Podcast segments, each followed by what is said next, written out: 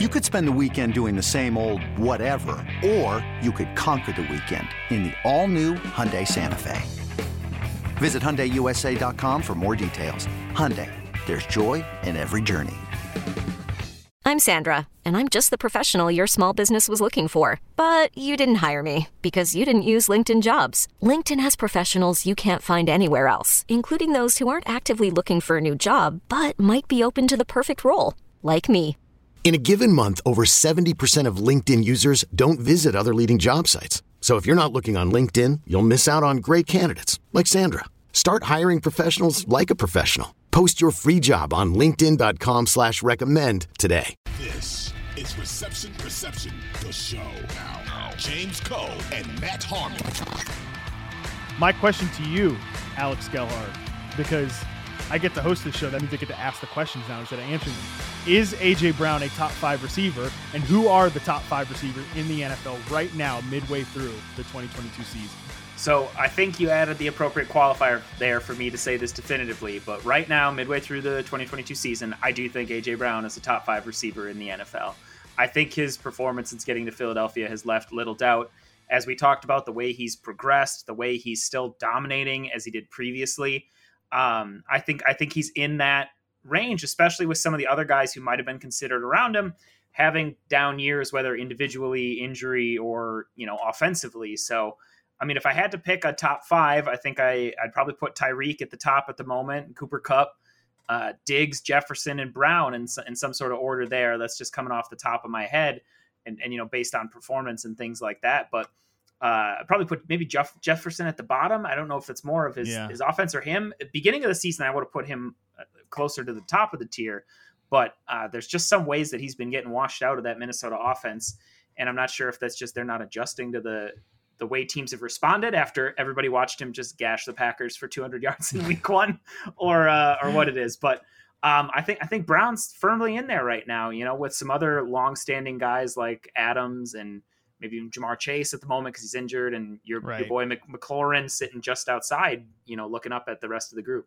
Ooh, we'll get to Terry McLaurin. I'm glad you even just put his name in this conversation because that was the transition I was going to make there. So we'll come back on that one. But yeah, like this, I say this all the time. If you're ranking the top five or the top 10 or the top 12, top 15, top 20 at the position, and you feel like you didn't leave somebody off, you did the exercise wrong because there's just so many good players at every level of the wide receiver position right now. And yeah, like I think right now, Stefon Diggs has been the best receiver in the NFL this year. I think Tyreek Hill's a close second, if not number one. And yeah, at that point, then it's like Cooper Kupp. I agree with you. I think I put Brown a little bit ahead of Justin Jefferson, but I feel like Jefferson rounds out five. But I don't know that I feel comfortable not having Devontae Adams in that top five, though, right? Because despite the stats and all that stuff being down, like it's not him, right? Like he's still the same player, but it's just the ecosystem that he's in right now. Yeah, for sure. It's not like he suddenly forgot how to be the best route runner in football. It's just that offense right now, whether it's McDaniels or Carr or a combination of everything, has not supported him the way that the Green Bay offense used to, which was a thing a lot of us kind of predicted. We weren't hoping for, but that Green Bay offense was so tilted towards Adams in the passing game. And now he's in an offense where it's not. And, you know, whether that's working to the Raiders' detriment. I mean, look at their standings right now. It's not going probably well. Is. But yeah, you know, for me, for Hill over Diggs, I just think it's been impressive to see Hill in this offense without Patrick Mahomes, still making a lot of the similar plays, but also some other like impressive plays. Like Tyreek Hill has won so many jump balls, and he's not a big like jump ball receiver. So to see him adding those elements, or at least just showcasing those elements to his game that weren't as necessary when he had the Andy Reid, Patrick Mahomes combo, and now he's still got a good coach coordinator, but Tua is not Patrick Mahomes. So to see him be able to catch some of those more contested catches and jump ball throws out of such a regular basis and look so dominant so far has been why I might put him at the top. But I mean, Diggs is phenomenal too. It's we're talking about the cream of the crop here. They're all phenomenal. Yeah, they're all fantastic. Like it's all splitting hairs type of stuff. But just Tyreek Hill is unbelievable because I still think, you know, there are plenty of times where Tua like doesn't lead Tyreek Hill, but they still get this chunk. It's like, who cares? It's like, sure, is Tua going to be the best deep ball passer in the NFL, throwing to, like, I don't know, Devontae Smith or whatever? Who cares? He's not throwing to Devontae Smith, he's throwing to Tyreek Hill, right? So, like, he's going to, and that contested catchability, I'm so glad you brought that up, because I think that's always been the most underrated part about Tyreek Hill's game, and why I've always thought he's kind of like the modern day Steve Smith. It's like a guy who can go up in 50-50 high point balls, because he is just tougher pound for pound than everybody else. So yeah, and I think, like, he's definitely, in terms of guys that just change the math, like change the way defenses approach you, he's probably number one on that list. You know, like, there are very few actual coverage dictators in the NFL. Tyreek Hill is one of those. So that's why I think he, again, I'm a Diggs bro, like, and, you know, I'm a long time Diggs guy. So that's why I want to have him at that number one spot, especially because the way him and Josh Allen are just so on the same page right now, it's just unbelievable. Like, they're bringing out the best in each other. So I'll put Diggs one spot ahead of Tyreek Hill. And then I think I'd have, oh man, I'd have Cooper Kupp third. It's just weird when you rank Cooper Kupp, because he's just so different than all of these other guys. That makes it really hard. And I know he's injured right now, or he's probably going to play next week anyways, who cares? But I will say, like, there is no way that you could ask Cooper Kupp to play in, like, the Stefon Diggs role, but I think you could ask Stefon Diggs to play in the Cooper Kupp role. That's why I still have him third. But like A.J. Brown, yeah, I think he'd be four. And then I think it's between Adams and Jefferson at five. And it's just like recency bias. And then we're not even, like, talking about Ja'Marr Chase, who I do think belongs in the conversation as well. Yeah, absolutely. And the Chase injury really kind of sucks the life out of his discussion in here, especially since the Bengals finally changed their offense around and let Joe Burrow and Ja'Marr Chase do what they're good at. And they were really starting to cook, and it was really fun. So that injury is a huge bummer, and it'll be interesting to see how that offense plays out on Monday night, as we're recording this about an hour away from the game time. But yeah, it feels that, no disrespect to Chase, he would probably be more in the conversation, but he's going to be out for a month or whatever, unless he's got that Wolverine blood and comes back faster. But okay. No, we got an embarrassment of riches at the top of this class, man. It's so fun. Like you said, Cooper Kupp plays in such a unique role, but damn, is he good in that role? It's just every time and I mean, it's part of the scheme and it's part of Stafford, but it's him too. Like, he's just, how is he always so open? It's just incredible when you, like, are just watching the broadcast film. I mean, the Hill and Waddle have gotten a little bit of that, but just every time Stafford's throwing it, there's Cooper Kupp with like 5 yards of space. And I know he's so good after the catch and so strong. And he's just a fantastic all around player. You know, you talk about guys that are like quarterback friendly. Like, he's the most quarterback friendly receiver ever, you know, which is why he was always so good, even with Jared Goff. And, you know, Goff is, I think people bag on Goff pretty hard because he used to be the number one quarterback. And like, we all knew, you know, even back when we were working together at NFL, I feel like we were always like, okay, you know, yeah, this is a lot of McVay. And it was a lot of Sean McVay. And, you know, we've seen how the offense, when they don't have like me and you out there playing offensive tackle for him, that offense is elevated to another level. When Matthew Stafford is there as opposed to Jared Goff. But now you see like a guy in Cooper Kupp who's that quarterback friendly receiver get taken to another level by a guy like Matthew Stafford. So it is, I don't know. I think he's just a really unique player, and it's almost like not even worth comparing. Like, why is he so open to everybody else? Because he's the best zone beating receiver in the NFL. Like, he runs routes like he is a quarterback. He understands coverages like he's a quarterback. He talks about this stuff like his dad was a quarterback, like all that type of stuff. So that's, I don't know, he's a really fascinating player. But yeah, it's hard to rank the top five receivers in the NFL, but I think the one takeaway you and I both have is that A.J. Brown belongs in the conversation, like not even a discussion at this point. Like, I do think he's got to be in there over Justin Jefferson, as good as Justin Jefferson is and as excited as we all were for him in fantasy. I can't believe Jefferson hasn't scored since week one. I didn't even realize that. And it's crazy. It's crazy. Well, didn't he get a rushing touchdown or something? I thought he snuck one in, but he hasn't caught one since week one. Caught a touchdown. Yeah, that's it. That's what it was. Yeah. But he did. It was against the Saints, I believe. He rushed a touchdown. I mean, he's been fantastic. He's been putting up absurd catches and yardage totals. It's like you get a 98-yard game for Justin Jefferson. I don't want to hear you complain about that in fantasy football. Okay. Like, there's a lot of imagine the people who took like Najee Harris or something in the first round. Okay. Like, you think about how they're feeling right now. So yeah, we'll move on, but yeah, top five receivers in the NFL, AJ Brown belongs, and it's a tough group to rank. And it would have been a lot tougher if we considered a top 10 list, but eBay Motors is here for the ride. Remember when you first saw the potential? And then through some elbow grease, fresh installs, and a whole lot of love, you transformed 100,000 miles and a body full of rust into a drive that's all your own. Look to your left. Look to your right. It's official. No one's got a ride like this. There's nothing else that sounds like, feels like, or looks like the set of wheels in your garage. With over 122 million parts, you can make sure your number one ride or die stays running smoothly, so there's no limit to how far you can take it. Brake kits, turbochargers, engines, exhaust kits, roof racks, LED headlights, bumpers, whatever your baby needs, eBay Motors has it. And with eBay Guaranteed Fit, it's guaranteed to fit your ride the first time, every time, or your money back. Plus at these prices, well, you're burning rubber, not cash. Keep your ride or die alive at ebaymotors.com. Eligible items only. Exclusions apply. We'll move on to a guy that I think belongs in the top 10 discussion in the NFL. And I actually think like in another universe would belong in the top 5 discussion. I'm really glad you brought his name up. It's Terry McLaurin. And my question to you is Terry McLaurin back after a slow start to the season?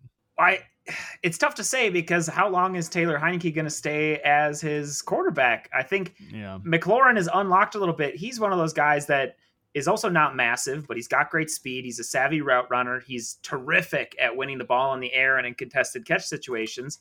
And Heinicke, it seems, has been a little more willing to sling it out there and let Terry be Terry. So I think that's what's helped is his quarterback having confidence in him. You know, a couple of those big plays that Terry had the last couple weeks, there was the one where he was barely open against Jair Alexander and, Heinicke trusted him and threw it out there and he made the play. And then there was the great play he made against Stephon Gilmore this past week where he just went up and ripped it away from him.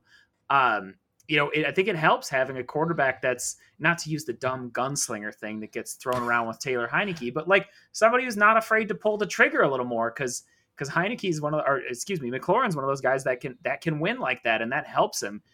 Just looking at some of his numbers from earlier when it was Wentz under center and like the target share is not that drastically different, but I think maybe the types of balls that are getting thrown his way are helping. But man, I want the best for McLaurin. I want to see him with a better quarterback because I feel like he could, lead the league in receiving if he had a more consistent and accurate and willing passer. Yeah, I've said this on this show and a few other places, over the course of the year or even dating back to the offseason that like, I feel the same way about Terry McLaurin as I did Stefon Diggs in Minnesota, where it was all like, we all agreed Stefon Diggs was a great player. And I'm like, no, reception perception is showing you this guy is literally an elite receiver. Okay. Like he is a top 5 guy. Like he should be considered as such, but the stats weren't there because you're playing with Kirk Cousins, who's just different type of quarterback playing with other guys that needed the ball. They ran the ball a lot too in Minnesota. I think that's who Terry McLaurin is too, that in any other universe, he would be a top 5 receiver or multiverse, I guess, since you're a big dork and you're on the show. I'm totally not a dork either. And whatever, but no, not at all. No, not at all. But yeah, there's like a multiverse where Terry McLaurin gets the Stefon Diggs treatment and like goes to play with a great quarterback. But unfortunately we live in the one where like the best we can do is Taylor Heinicke, but good God, man, like, this is 1,000% better than Carson Wentz. Terry McLaurin is 6th in the NFL in receiving yards the last 2 weeks with Taylor Heinicke under center. It's just remarkable what a difference it has been. There were a couple games ahead before this where he was only getting a couple catches, few yards. I mean, like very pedestrian stat lines that don't match the level of player and the quality he is. So it's been nice to see him bounce back and catch those deep targets and be able to get some things on the move that are thrown a little more on time to let him, carry and get some yak. So I'm encouraged by it. And if you were somebody that, drafted Terry McLaurin earlier, happy with this, and maybe it's a chance to try and, swing a trade for Terry McLaurin here as this trend continues. Yeah. And this is just so beautifully, like, just encapsulates the wide receiver position. Like after that slow start, Terry McLaurin now is wide receiver 17, of course, like you could put a couple of big games together and like, oh, right now you're just back into the top 20 of the position when he was like, well out of that. And, he's still like, that's a right around where he was drafted was like wide receiver 15, 17, that type of area. So fantasy is just funny, man. You got to like rock with the highs and lows. And just on this point too, with Terry McLaurin, like Carson Wentz is a more physically gifted quarterback than Taylor Heinicke, and anyone with a set of eyeballs would agree. I think Taylor Heinicke might even, although I don't know, with the way he plays, he might not agree. He might literally think he's Patrick Mahomes. I think there's a little bit of that in him. There's not that dog in him. There's that wannabe Patrick Mahomes in him, but yeah. But ODU's finest, man, you got to give him credit for, like knowing who the guy is in this offense. And they're 2-0 during the stretch too. Like you can't complain about target shares when like a team is winning, but like they're 2-0 with Taylor Heinicke under center. They were not that way with Carson Wentz under center. And I think the thing that's just impressed about this, like I like the other guys on the offense, right? I'm a longtime Curtis Samuel guy. Like I like Jahan Dotson, the pride of Lynchburg, Virginia, Logan Thomas. He's a good tight end there. They've got backs that can catch the ball, but it's like, okay, that's great. But when I'm even sitting here telling you like you're overdoing it with Curtis Samuel, like that's when you know you've reached a pretty dark place. Yeah, I forgot all of your connections to this team. I obviously remembered the ODU Taylor Heinicke connection, but yeah, Curtis Samuel, an old RP guy, and Logan Thomas, but yeah, it's disgusting the amount of connections I have to the Washington Commanders. I'm not comfortable with it, to be clear. Yeah, that's a little frustrating from a life perspective, but it'd be good to see them kind of stick with this and keep McLaurin more involved. I think using Curtis Samuel in some of the creative ways they have been doing is good. But as you said, that over-reliance on that is a little bit like, oh boy, what are we doing here? And it's just, it's nice to sprinkle that in. But when that's becoming like your bread and butter, or your go-to plays, that's a little frustrating from an offensive perspective. So I think Heinicke has opened up a little bit more that for them of the downfield passing. Aside from, I'm just remembering back to week 1 when Jahan Dotson was healthy and caught those 2 touchdowns and Wentz was throwing it deep. Like that just went away. But that's kind of the Carson Wentz experiment. Sometimes he's looking like that MVP candidate from the Eagles Super Bowl year, and then other times he's looking at the guy that the Colts couldn't wait to get rid of. So not fun. The Carson Wentz experience is like not fun to watch. It was just like close your eyes and like look at the fantasy totals at the end of it sometimes, at least in the first like 2 or 3 weeks or whatever. But the juice runs out real fast of that one. So yeah, I'm glad we've got Taylor Heinicke back there. I do think Terry McLaurin is back, and like he's not on, from a fantasy angle. Like I think him and DJ Moore have like graduated out of the start sit questions. Like you should be playing these guys every week. You should be glad you have them. If you survive them, even DJ Moore now after like a disaster. I mean, Terry McLaurin is like, oh, this is not great. DJ Moore was a total disaster to start the year. He's wide receiver 22 now, like, I mean, wasn't James advocating him for dropping him on this very show like 3 or 4 weeks ago? He was not alone either. He was not alone because he was the worst type of player to have in fantasy where nobody wants to trade for him. You can't start him. And he's good. Just, oh, yeah. He's good at football, but it's just not coming in the production. But I'm telling you, if Baker Mayfield's still the quarterback there, we're not having this conversation too. Cause like, again, Baker Mayfield might be better. I don't even know if he's better than P.J. Walker. That's different than the Wentz thing, but like he might be more talented. Actually, you know what? I don't know if he's more talented. I was going to say, did you see some of those throws P.J. Walker made on Sunday? That throw to DJ Moore was absurd. Everybody was like, oh my God, Moore. And I was like, did you see that throw? He was rolling out to his left and whipped that thing like 60 yards. Never mind. Walker. No. Yeah. Baker Mayfield just sucks. Okay. But like, yeah, P.J. Walker, if he's not the starting quarterback, we're not having this conversation about DJ Moore. So it made sense, like why folks, wanted you to drop him but the thing with talented players is you have to always accept that if you drop this guy and he's on somebody else's roster dunking on you by the end of the year, you have to be okay. You can't like hate yourself when you look in the mirror. That's the only qualification there. Oh yeah. I mean, I'm sure I'm not alone when I was, glaring at Kyle Pitts's like 20 fantasy points on my bench after I had finally committed to benching him a couple weeks in a row as he was disappointing.